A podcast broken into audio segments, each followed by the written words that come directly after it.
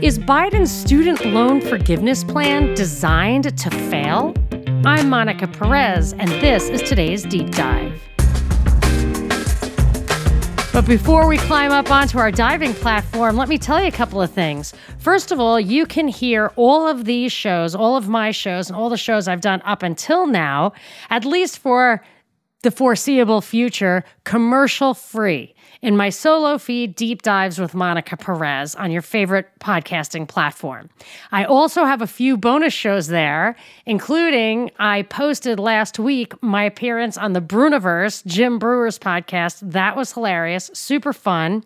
And on all of my feeds, you can find what seems to be a fan favorite. I have gotten numerous emails saying that this was the best show I've ever done. Monica's White Pill Summer. I just posted that. That was my last show. If you want to hear these shows commercial free, like I said, go to Deep Dives with Monica Perez on your favorite podcasting platform. You can also hear all of my stuff commercial free and all of Binkley's stuff commercial free on Rokfin, rokfin.com slash propaganda report. And that is the only way, besides these commercials, which pays for my producer, the only way I get uh, any kind of compensation for my own time is uh, at rokfin.com slash propaganda report. So I appreciate the support there. And now we can climb up on our diving platform. It is courtesy of the editorial board of the Wall Street Journal Biden's half trillion dollar student loan forgiveness coup. His student loan write off is an abuse of power that favors college grads at the expense of plumbers and FedEx drivers. I think that's a little uh, excessive. I think actually you don't even have to have graduated, which in itself is a moral hazard. But boy, do I have a lot on this topic. I want to tell you what it is that Biden's doing. I want to say what the critics have claimed is really going on. I want to tell you what I think the actual agenda is. And I also want to tell you what I think the solutions are. So we're going to have a big show, really big show. and, uh, you know, why should we care about this topic at all? Well, of course, it not only sticks the taxpayers with the bill for all of this. I mean, when the government, quote, forgives it, it means they are not getting paid for money that was already lent out. And that comes into the budget process. And it's a lot, a lot of money. This thing just uh, I'll tell you what, what it's about and how much it's worth. But it's not just the money. As so many things that happen with government, I always doubt that money is the main problem. It is a social engineering scheme. It is going to change people's behavior.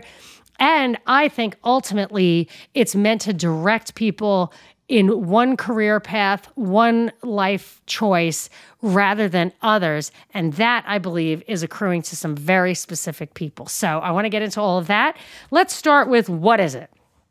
Okay, it is, Biden announced this. So it's basically he's saying that he's directing the department of education he's directing the administration even the department of labor may fold into this that he's directing them to do certain things. Now, because it's such a huge amount of money, it's anywhere from 300 billion, I mean that's just one element of it. It's more like 600 billion and beyond. That's a huge huge amount of money. I mean, that's spending, that's taxes, that's something that really is not we hard to argue that that's in the purview of the executive branch. They're trying to say that there were some acts, the Heroes Act and the um, an Education Act from the 60s might give him this power, but to me, it should not and may not pass constitutional muster.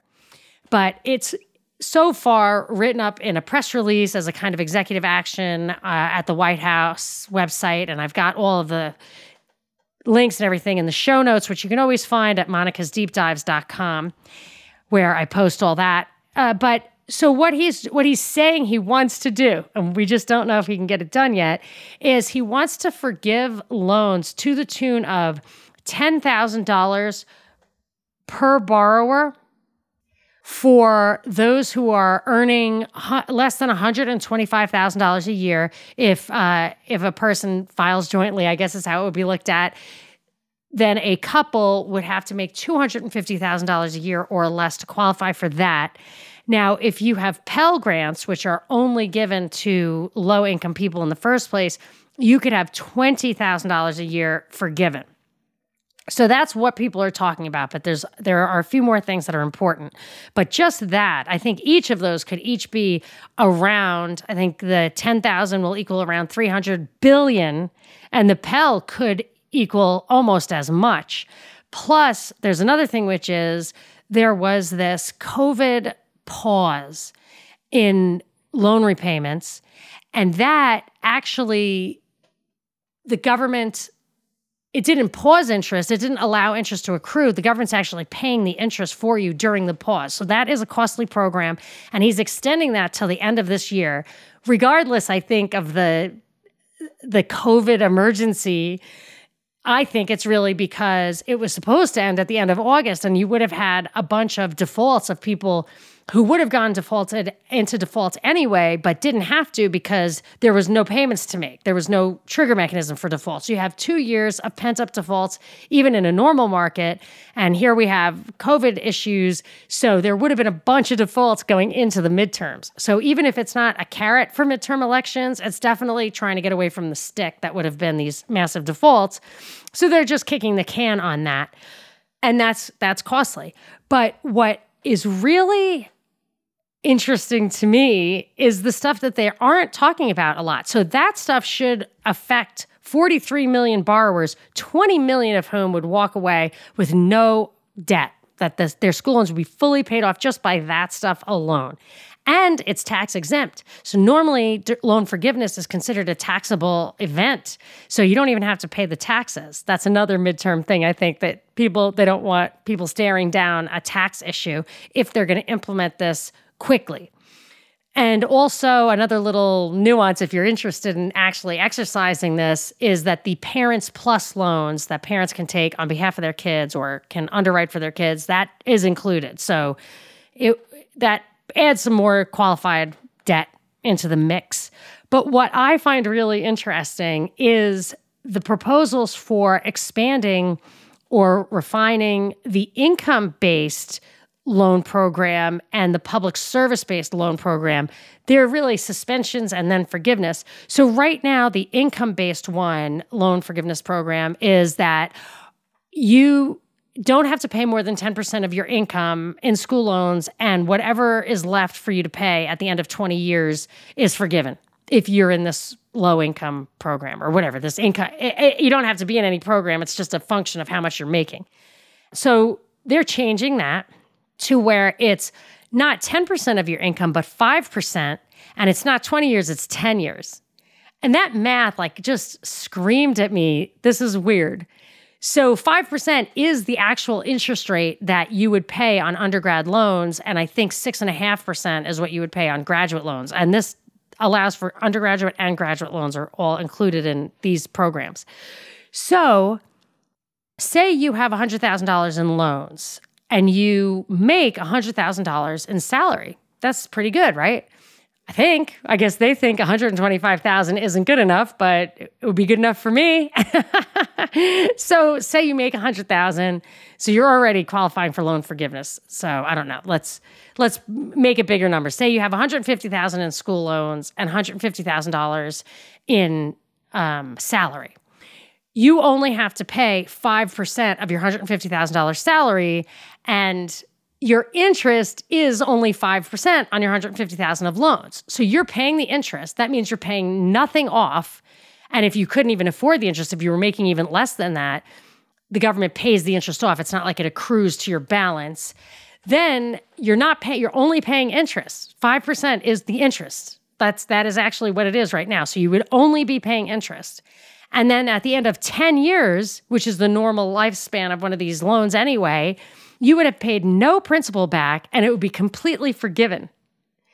I mean, these are the kind of rules that that modify people's behavior. I know plenty of people, or I, I know a couple of people who are kind of close to me where I know their finances, and I'm sure I know many people who do it and don't tell me about it, who they know, like if you know somebody on disability, somebody old, older, they they they will not work. They cannot work because it'll screw up their disability. My father accidentally, like he was on disability, although he said he would give it all up if they would end Social Security, he would forfeit it, even though he didn't have the money for it. But it's a you know it's tricky for a person of values of morals to take the money, even if you already paid it in.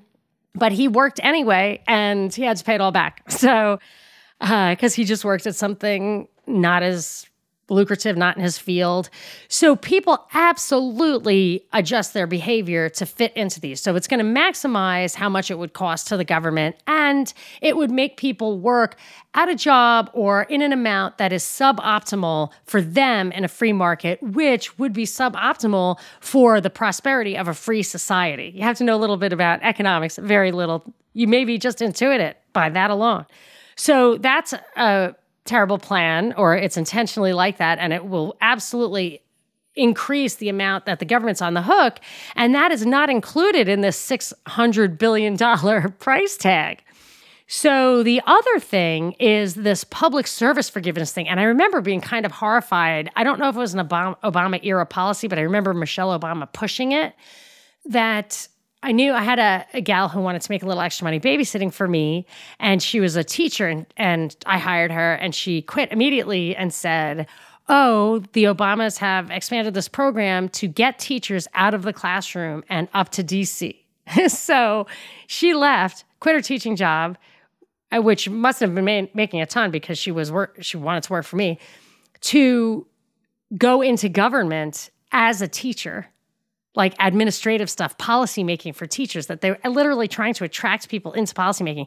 Now, I don't know how that worked then because right now, a teacher is qualified for this public loan forgiveness. I remember with the Obamas, if you went into public service, you would get your loans forgiven, but this includes government employees, educators, healthcare workers, and first responders, and nonprofit uh, workers that if you work for 10 years in any of those fields, you get all of your loans forgiven at that point. And if you have any of these kind of deferment programs or anything that you're taking advantage of, then that can really make a difference.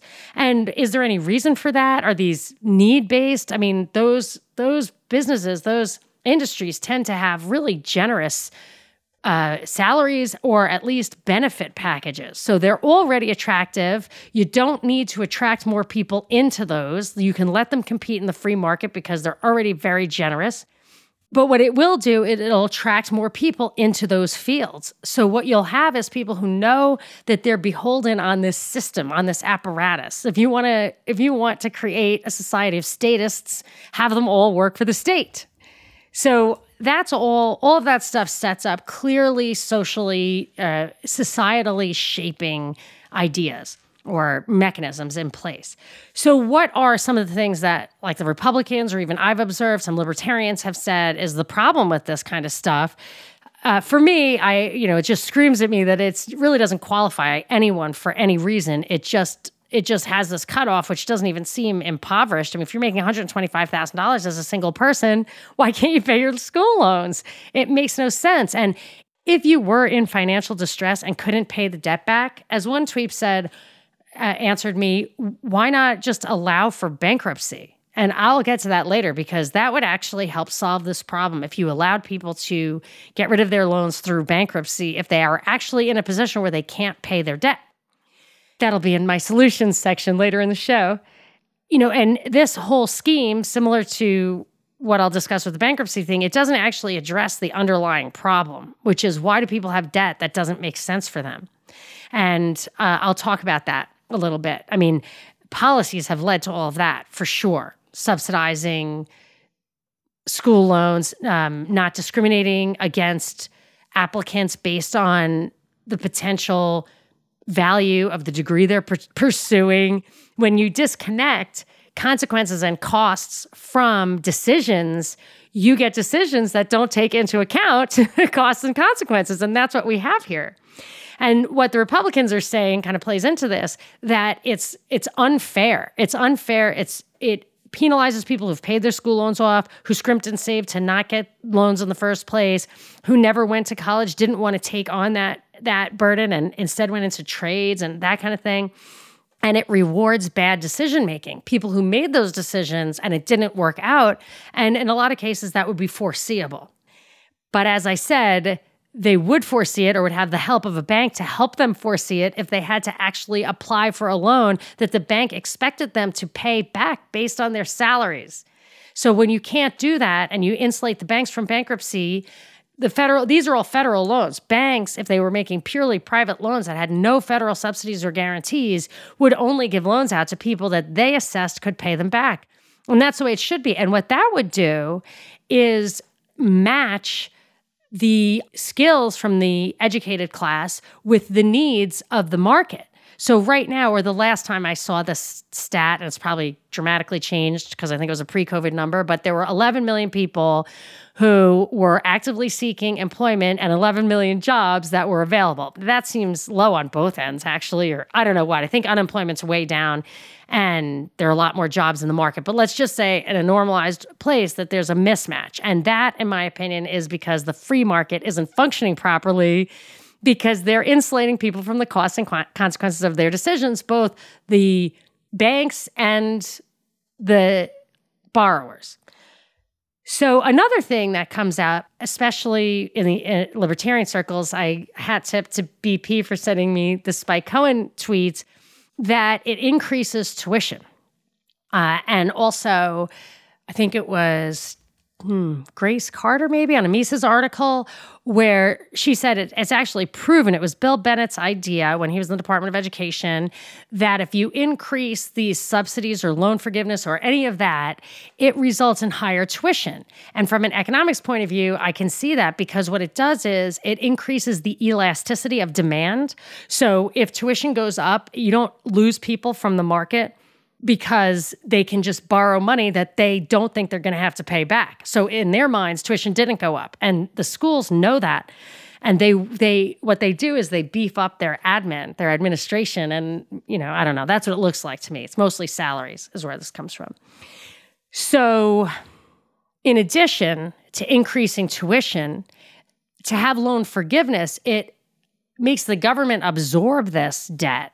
And that means the government itself has to get more debt. And we have a debt based currency. And since inflation is always an everywhere monetary phenomenon, if you have a debt based currency and you increase debt, you are creating inflation. So you have increased tuition costs, which is a kind of some people, it's a rise of the price level. I mean, people call it inflation. I would technically not call it inflation, but then you would actually have real inflation. And of course, it increases debt and spending and taxes. Uh, another another issue is that Biden may not have the authority to do this because it's spending and taxes, and it's a legislative thing to do. So, just to put this in perspective, I mean, we're talking hundreds of billions of dollars. It seems to me that it's like around the same amount. I thought the subprime mortgage crisis, which really collapsed the economy in 2008, also because of policy decisions, I've looked this up uh, uh, in the course of my research several times, and it looks like the actual underlying problem was only about was six hundred and twenty-five billion dollars, and we're talking that kind of magnitude. Out there in the marketplace is one point seven trillion dollars of school debt. So if there were going to be a mass bankruptcy, I guess maybe they're trying to get ahead of it, but why not wait till it happens? You know what I mean? Like, why not wait till people actually need the bailout? Uh, and uh, especially since we have over $30 trillion of national debt. I mean, that this that is a crisis waiting to happen. Obviously, it's never going to be repaid. There's going to have to be something's going to have to give. I think it's going to be dovetail with the central bank digital currency, but that's a topic for another day. Uh, of course, the Republicans are saying this is just a bribe headed into the midterms that they're kicking the can on the on the COVID relief and they're giving people money. They're just giving people money. and uh, I think that's probably true it's important to understand the economic concept of subsidizing things and pushing the price of something down below its market value. Because what that does is it overstimulates consumption. You have overconsumption and undervaluation. And this is the absolute worst market to do that in, the education market. Because as you push people who maybe just like want the money so they don't have to go get a job or their parents nag them about it, they're never really serious, they were poor students, so they didn't get into the school they wanted anyway. And just generally, when you subsidize something, you're getting people to go who would not otherwise go. And that's okay if it's an, an like not a scarce resource. But this is not only a scarce resource or a resource that takes resources, it's as you push people into the system who are not really serious about learning or serious about being there, it literally detracts from the people who are there who would be there anyway. So it dilutes it, it it lowers the bar. You have people with bad attitudes or maybe you have people who get great marks on standardized tests or it's easy for them and they take better spots. I knew a couple of people in law school who did that. Had a lot of money. They were not really motivated. Their parents wanted them to go to this fancy school. They got in, they dropped out. It was a small law school. So people didn't get in who would have been able to get in if those people who weren't so serious didn't have that extra financial cushion to make a decision like that. So it just it changes people's behavior and you have to be careful about that. All right, so that's like the the official narrative is what's what's in the stuff, like what is Biden doing and what what are the Republicans saying about it. But when I was researching like what is the real agenda here, I stumbled upon a document put out by Georgetown University. Again, it's in the show notes called the All-in-One System Plan. All oh, it's sorry, All One System Plan. It's all one system. And that's how they say it, all one system plan, all dash one dash system plan. And it speaks a lot about the Build Back Better bill. And that could have been too long ago. It looks like that thing kind of got split up and went away, but it, ha- it has been within the past year or two that they wrote this. So this is current. This is the top of the mind thinking. If it was in the Build Back Better bill, it was something Biden wanted. And that, the agenda for that, which I'm assuming, or I should say, it's, I think it's fair to conclude that the entire higher education agenda that Biden is pushing, whether he has to put it in different bits and pieces and make up excuses about it, is all meant to feed into a bigger picture plan. And this thing, the Build Back Better stuff, is straight out of the pages of the World Economic Forum. Absolutely. I mean, the language is the same. Some of the affiliates here that Georgetown cites by name have World Economic Forum language all over it, have ESG um, professionals in on the boards. I mean, this is. I think this is all feeding into the way the World Economic Forum is thinking about not really education, but the workforce, the global workforce. That's what they're thinking about. And by the way, it is a global workforce when people start working from home. So now I'm looking at it like, how is this thing feeding into the all one system agenda? And I think there's a chance that either directly it's feeding into one of the main issues here, one of the main pushes in this all one system is about making community college free and incorporating that, integrating it with high school and tracking people into that from birth, basically. And it's targeting minorities and women. So that's what this is. And it feeds into these career paths, which I think are determined by the big companies that are involved in it, who are in those affiliated programs, who are involved in the World Economic Forum.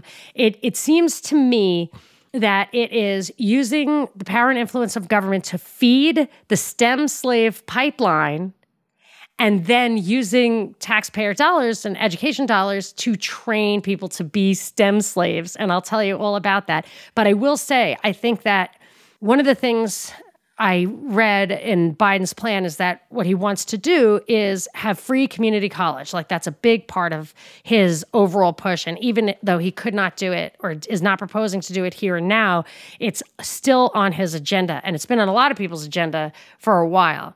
So he wants to do that. And I think that if this, what he's doing, does not pass constitutional muster, they cannot get it done, that maybe they designed it that way on purpose so that you have this thing out there, this big behemoth that Republicans are puking all over, and you bring it. The Democrats aren't legislating it. That's what the problem is. The Democrats aren't legislating it. That's why it might fail then you prompt the Democrats to legislate something different that Republicans haven't puked over. And just like the gun stuff, like the everything but gun laws, I did a deep dive on, they can then reach out to the Republicans build a bridge, as it were, and let the Republicans climb on board with free community college. It's not really a Republican thing, but a lot of things haven't been. Red flag laws weren't. They can call it a compromise. That's what they do. And unless they get a majority, and even they oh they give it up anyway, even when they have a majority, it's crazy.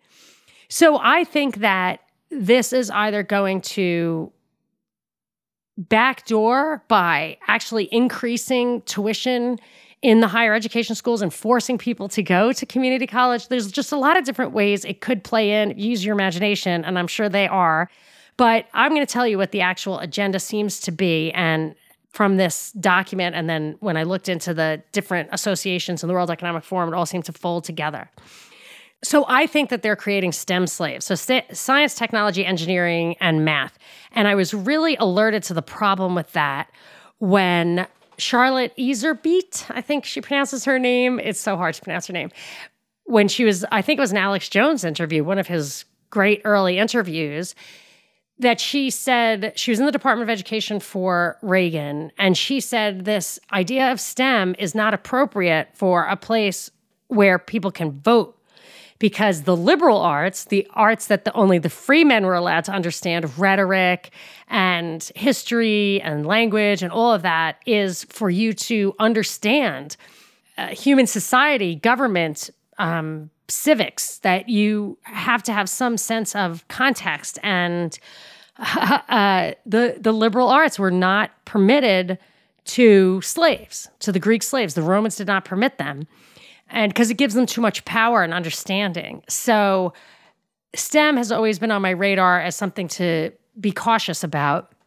And now that I see how they're arranging this, this whole document was about training counselors to speak to people where they are. It's all, I mean, I, I think I might say all like people of color. It's it, one place it mentions class, so it's gender, class, and race. It's all targeting, and I don't really don't understand why it's just targeting people of color and women, a little bit of the class stuff, but that's not dominant. And I just I wonder if it's because they they just demographically those people are less empowered maybe more desperate to find a way out of their situation. But you know i think of that as a class issue. So i'm not 100% sure. Maybe i, I just don't know. Maybe they just feel like it just justifies this stuff that you, you're supposed to pity people who aren't white males or something. I don't know. But i'll have to crack that code eventually. That might be a job for courtney turner. So they're they're saying that counselors need to be trained in how to like help people develop their career paths. And for me, we have an exchange, we have a, that's not a facetious expression in my household. Like my husband likes the finer things in life. So, but he doesn't, he doesn't want to think about or talk about like, doesn't want to tell me what to make him for dinner, but he wants me to make him something I like, and I cannot read his mind. So I'll ask him sometimes to get in touch with his inner craving. just get in touch with your inner craving. so that I have a little direction. And these counselors, there's no way they're trying to get these people, these human beings, to get in touch with their inner desires, their inner craving for their their innermost, uh, like their their God-given gifts and talents. Because it seems like every single one of these programs that they mention by name is about tech. It's it's like um, there's specifics mentioned too: IT, cybersecurity uh, they're all in that. And one of them is even simply an IBM program. It's it's said it's called. And actually, I know somebody who's in it. I knew right away. I was like, I know somebody who went for like merged high school and community college, and then went went to work for IBM like as before she even graduated from high school. And we were all like, oh, she's going to be at IBM for life. And then when I saw that IBM had one of these programs, I called her mom and I was like, is she in a P Tech? And she said, Yeah, yeah. And I said, Oh, I think that's, you know, a way to tra- direct and train like STEM slaves. She's like, Absolutely, definitely. But I'm just so glad that she's on a path. And I agree, like, that oh, it's awesome. I'm happy for her.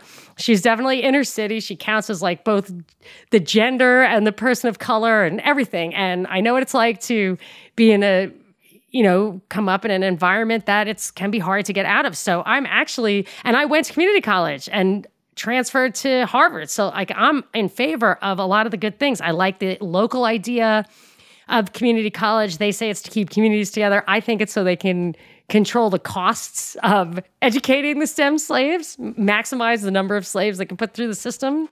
And why do I call them slaves? And I only say that because when you divorce people from the civics, you they're not completely aware of how policies are being shaped around them so they can vote for them, but they don't really understand it. And especially when you couple a lot of debt and um, obligation to uh, like a company that put you through it or whatever. So when you look at these debt forgiveness things, they're they're really I mean to connect it with $125,000, that's pretty that's a pretty high bar. But to the extent that they simply forgive debt of people who couldn't pay it off. Those are just people they tried to make stem slaves and they failed. And they're like, okay, well, whatever. We're not, you know, let the government take that off. And one of the things that was really weird in the White House document that I read was it had this strange stat, like this carefully curated stat, that 95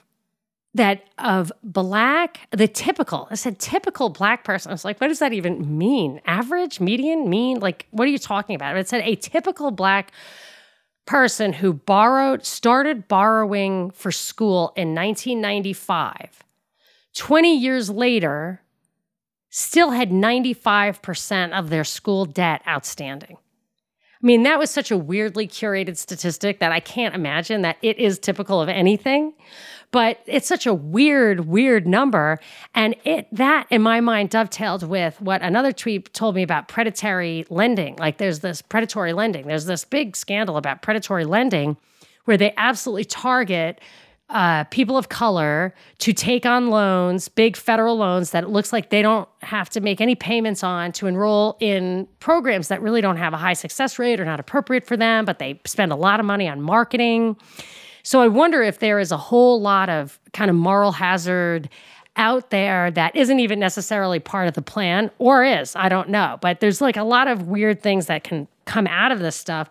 But I think mostly it's got uh, just a, f- a few big purposes. One is this idea of feeding and training the STEM slave pipeline and uh, social engineering to the extent that uh, everybody's either in this STEM corporate pipeline. It's big corporations, or they're getting these public service loan forgiveness, so they're in government. So you have people, it's straight out of Brzezinski's Crisis of Democracy, where you have people who are beholden to a what he called a non-democratic institution that they will vote as a bloc or always support policies that support the institution that they are dependent on again it's it is not something that that fosters true self governance. And then, of course, to centrally control the system, to micromanage everything, to, to decide how many people go into what field as needed by these end users, but also information gathering and individual tracking is a huge part of this. So, as you read the all one system agenda, it's like an eight point agenda, there's just so much government money going into uh, it, literally says from birth to career.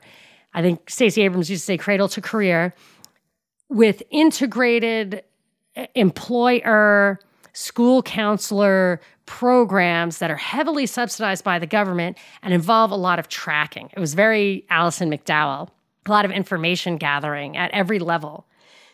So, this may be one of the reasons it just targets people. Uh, I mean, I'm going to say in the lower economic end of the spectrum because that's where they want these the kind of coders, you know, the open air prison coders. And that I, I, have seen a trend, and I've talked about it before, where they want to take out, like the way they want to take out the middle class, they want to take out middle class higher education, private higher education that the middle class has access to. I remember thinking that about Operation Varsity Blues, where they arrested all these people who were giving huge money to private schools. And I felt it was a massive deterrent for that big source of money that makes private schools affordable for people who can't necessarily pony up what might be really a $100,000 education per year. So, this free community college thing is going to compete actually with middle class four year schools or whatever, like if you're facing down big money at USC, and the kid can go to community college for a couple of years, maybe you want them to do that. You're going to choose that. And not everybody's going to end up getting piped into that four year degree. And as the demand for those schools goes down, perhaps the, the number of schools will go down. So then you'll always have that Ivy League ruling class, highly endowed college that doesn't even need government money or tuition to keep going can be highly selective. And then you have this big middle gap and then you have this whole big you know base of the pyramid that's real thick. I mean i think maybe. So that is definitely a possibility. Um, but the world economic forum like the way they approached it they took it a whole nother step and they're like we don't even want college. We don't even want kids to go to college. We want to be able to pick them out sooner and evaluate them in other ways. Now, actually, one of the things that caused all of this, the moral hazard of schools, of school loans, was that uh, there was a case called Griggs versus Duke Power, which said that you could not give someone an IQ test to give them a job. So now schools can do that. They give SATs and ACTs, which are basically IQ tests. So if a company wants to know if somebody has a high IQ, they just look at the school they went to and they can look at the GPA. And if the government's paying for the schooling, that company doesn't have to actually pay them anymore to catch them four years later after that. So I actually think subsidizing tuition is a way of just subsidizing wages. And it really benefits these big, big players who get to decide who's going where, you know, what what pipelines to fill up. And I thought, oh, one thing I forgot to mention, which was really funny, is when they were talking about the counselors, they're like the counselors who will help the kids, you know, get in touch with their inner craving, which they definitely are not. They're helping the kids choose cybersecurity as a career because that is nobody's inner craving. Uh, so they said, we want counselors. The counselors would work for the students, not the school, the way doctors work for the patient, not the hospital. I just cannot even say that with a straight face. The whole problem during this whole COVID thing was that the doctors were absolutely positively beholden to the hospitals they were affiliated with. That is Brzezinski's grand plan. There is no way these school counselors are working for the kids. It's like HR. I always thought HR, like in the banks I worked in, was like there for me. They're definitely not there for you. They're there to protect their employer from lawsuits while they curate and cultivate the uh, employee body. So I thought that was kind of funny. One and one other thing was the of the information gathering. It was just like the IRS. So a recent deep dive I did, we talked about the IRS having whatever, getting 80,000 new people or something to collect more taxes. One of the plans that they want to implement, which I don't think I mentioned, is they want to streamline the process of filing your taxes by filing them for you. All they need is to have all of your information. And that's what they're saying for these. We can give you the school loan repayment if we have all of your information. You don't even have to file for it. So it's all information gathering. That too, I think, will go hand in hand with central bank digital currency. So that I think is the agenda. I think the agenda is to just fill that STEM pipeline, to make sure everybody's involved in an institution they are beholden to. Um, to make sure that you cast a broad net, gather everybody in it, and if not everybody can be a STEM slave, you can forgive their loans and send them on their way. Maybe they'll be slaves to drugs instead. This all this stuff reminds me of report from Iron Mountain. Uh, but for me, it all starts with like the the policies that drive all this stuff. And I wrote an article, I'll put it as a blast from the past in the newsletter this month. I wrote an article in 2016 about how all the problems with employment, immigration, education, school debt, all of it was a function of policy and maybe just as simple as subsidizing education, higher education. Um, and I even have a way to make it even better, which I'll tell you in a second. So, when they subsidize college education, when they give you school loans, regardless of the major that you're pursuing, that is a moral hazard. And the government and your parents are signing off on this and letting you really access your inner craving without any governor. So your inner craving might be jazz, but the idea of having to pay back those loans needs to be something ever present in everybody's minds, but you're being insulated from the consequences of this decision. Whereas if the government didn't subsidize it, the the, the banks would have to evaluate the NPV, the net present value of your career choice, and they would have to evaluate, I guess they'd have to evaluate your personality, or what they would really probably do is just anybody who is going into computer science, they would give loans to, knowing that 20% of the people wouldn't pay them back. So you'd pay 20% more or 25% more in your interest on that loan, but you'd probably pay it back. And because of that, it would tighten up the student body and it would uh, greatly reduce the number of dropouts and tighten up the pressure on tuition at the schools, um, as as the schools would not have those bloated bureaucracies. It, a lot of things would fall out of that. And again, like we said earlier, allowing bankruptcy would make both sides think hard. Will this drive me into bankruptcy? Will this person go bankrupt? Insulating school loans from bankruptcy is a moral hazard in itself.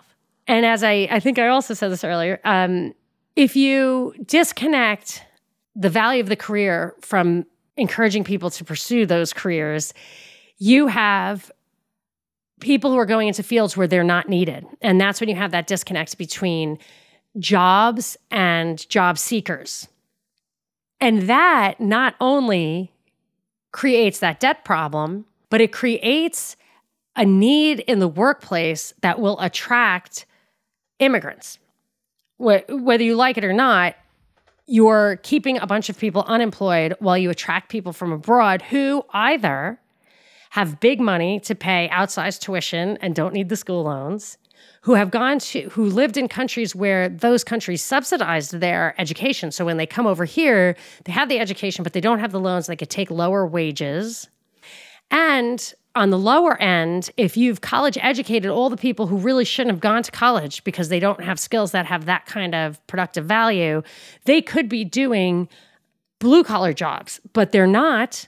And a lot of them can get government assistance at a at a at a level that they won't take the blue collar job, and that will pull up immigration to the lower tier jobs as well. So you've got a lot of a lot of dysfunction in the market when you put that inefficiency in there. There's also the disempowerment that comes from free college because you have a lot of people then going to college who fancy themselves entitled to it or that they're academics when really very few academics are really needed. You maybe want cutting edge people to go into research. You want some people to teach people who really need to be taught that or to keep certain disciplines alive, but free college just will flood that zone. But what's worse is you then have no power. You have no power to vote with your feet, vote with your dollar, vote with your choices. So then, like when you looked into Europe, you could see that there was austerity coming down. And then all the students, idle people probably mostly, uh, or it seemed like to me, flooded the streets to protest government policy because it was going to affect them directly. Whereas if you pay for what you're getting, you can just stop paying or pay more or whatever. For me, the agora that's like the the marketplace is the way to to have like a peaceful weighted voting process for people who have skin in the game and are willing to put skin in the game. So you're kind of replacing the agora and economic principles with protest and politics. And that's just so disempowering, so demoralizing, and very, very inefficient. Plus, it gives a lot of central control at the top. So for me, when I think of like who should be going to college and how should you divide that up, either it's for people who are going to go and make money, enhance their skill and their earning and their productivity, their contribution, their efficiency, in which case they can pay their school loans back and you're okay matching them with a bank that's going to evaluate them that and uh, help them evaluate that, or it's just for pure academics in which case you can pick the phenoms and, and the schools will pay for that, or you've got daddy's money. It's just for rich people, which is great because it will keep the idle rich occupied with something that's interesting to them or has some value there. Whereas the rest of us want to connect what we're doing with how we feed ourselves. There's nothing wrong with that. Another moral hazard with disconnecting where the rubber hits the road making people permanent students or not having them pay stuff back or maybe getting them encouraging them all to work for the government is that my only hope for the woke generation for these like uh you know self proclaimed communists is when they get up and out and off TikTok and out of school if they get a private sector job they're going to have to contribute or get fired. They're going to understand that their earnings reflect actual value added, and they're going to resent taxes that other people are going to get off of their paycheck. They're not going to like that. And then my other hope is that they have kids who they love and realize this is not a good society to have kids in. Uh, they're hitting both of those. They're attacking both of those natural mechanisms for social goodness that I think. So I think in the end, I would say that if you end subsidies, you will create a free market for this education. It will be much more efficient. And if you you could actually, if you stopped corporate taxation, now it wouldn't be everything. It wouldn't ending the subsidies would save you some tax dollars. It wouldn't save you as many as you would lose from corporate taxation, but corporate taxation isn't really that huge a revenue generator. I don't think, maybe $2 trillion or less, less than that. But if you reduced or eliminated corporate taxation, imagine the corporations around the world that would flood into the United States and it would go back to the way it used to be. When I was a kid, I remember many people in my town. There was a small pharmaceutical company, not a big pharma, and they would hire tons of people in the town. I mean, many, many people I knew worked there. And I actually, IBM was not too far from my town either. And both companies had the same thing where they would hire people they would hire them as secretaries or work in a lab and then they would if they were promising and interest, interested in working hard they would put them through school. And in the end you had to kind of work there for a couple of years or something if you didn't want to pay it back. But you would get all of that in there and that is such a natural draw in your community for matching skills with employment demand and also, it doesn't just pipeline everyone into these pre- prefab things that totally divorce you from what you're good at. So you don't have to go work at that little pharma place, but you would if there was massive subsidies there instead of doing something that was a little more nuanced, a little more organic.